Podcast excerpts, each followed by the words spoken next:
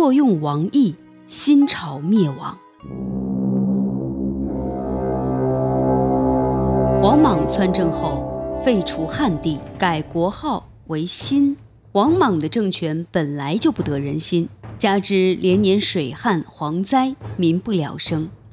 公元十七年，终于爆发了王凤等人领导的绿林起义。王莽征发各郡兵马四十三万，号称百万，令大司空王毅为统帅，企图以绝对优势的兵力一举消灭起义军。公元二十三年六月。王毅以四十三万大兵，将只有八千人马的起义军主力包围在昆阳城内。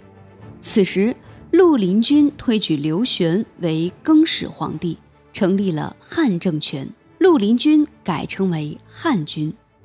大将严尤献计道：“昆阳城十分坚固，一时不易攻破。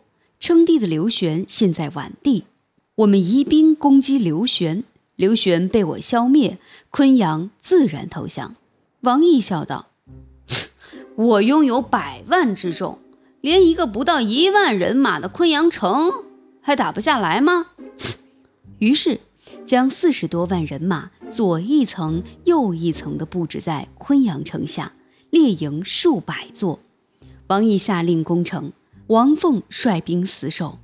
尽管王毅采取了挖地道、用冲锋车进攻等多种战略工程，但昆阳城就是截然不动。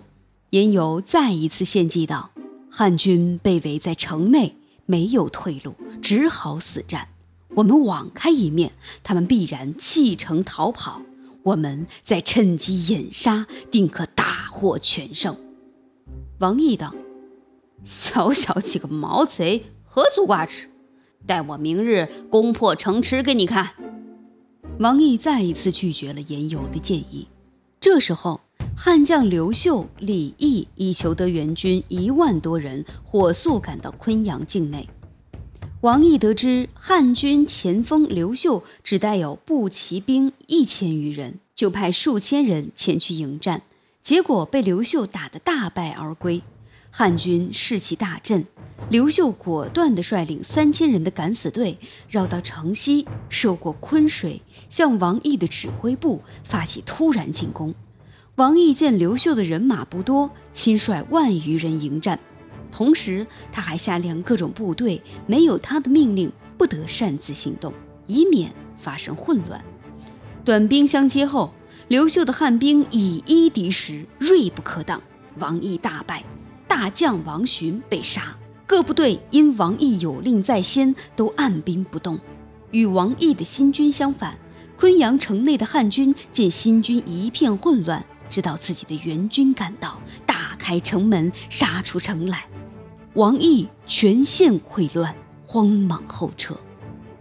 新军摸不清汉军的援军有多少，人心惶惶，争先逃命。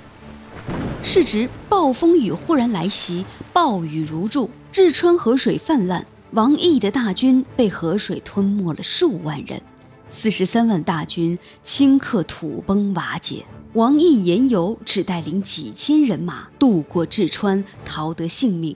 王莽的军队损失殆尽。昆阳之战，王毅无勇无谋，又一意孤行，听不得下属的意见，以四十三万人马对战汉军的两万人。结果，几十万大军在很短的时间内化为乌有，王毅本人也险些赔上性命。这种惨败，在中国历史乃至世界军事史上都是罕见的。昆阳之战后，刘秀率领汉军乘胜攻入长安，杀掉王莽，短命的新朝政权就这样寿终正寝了。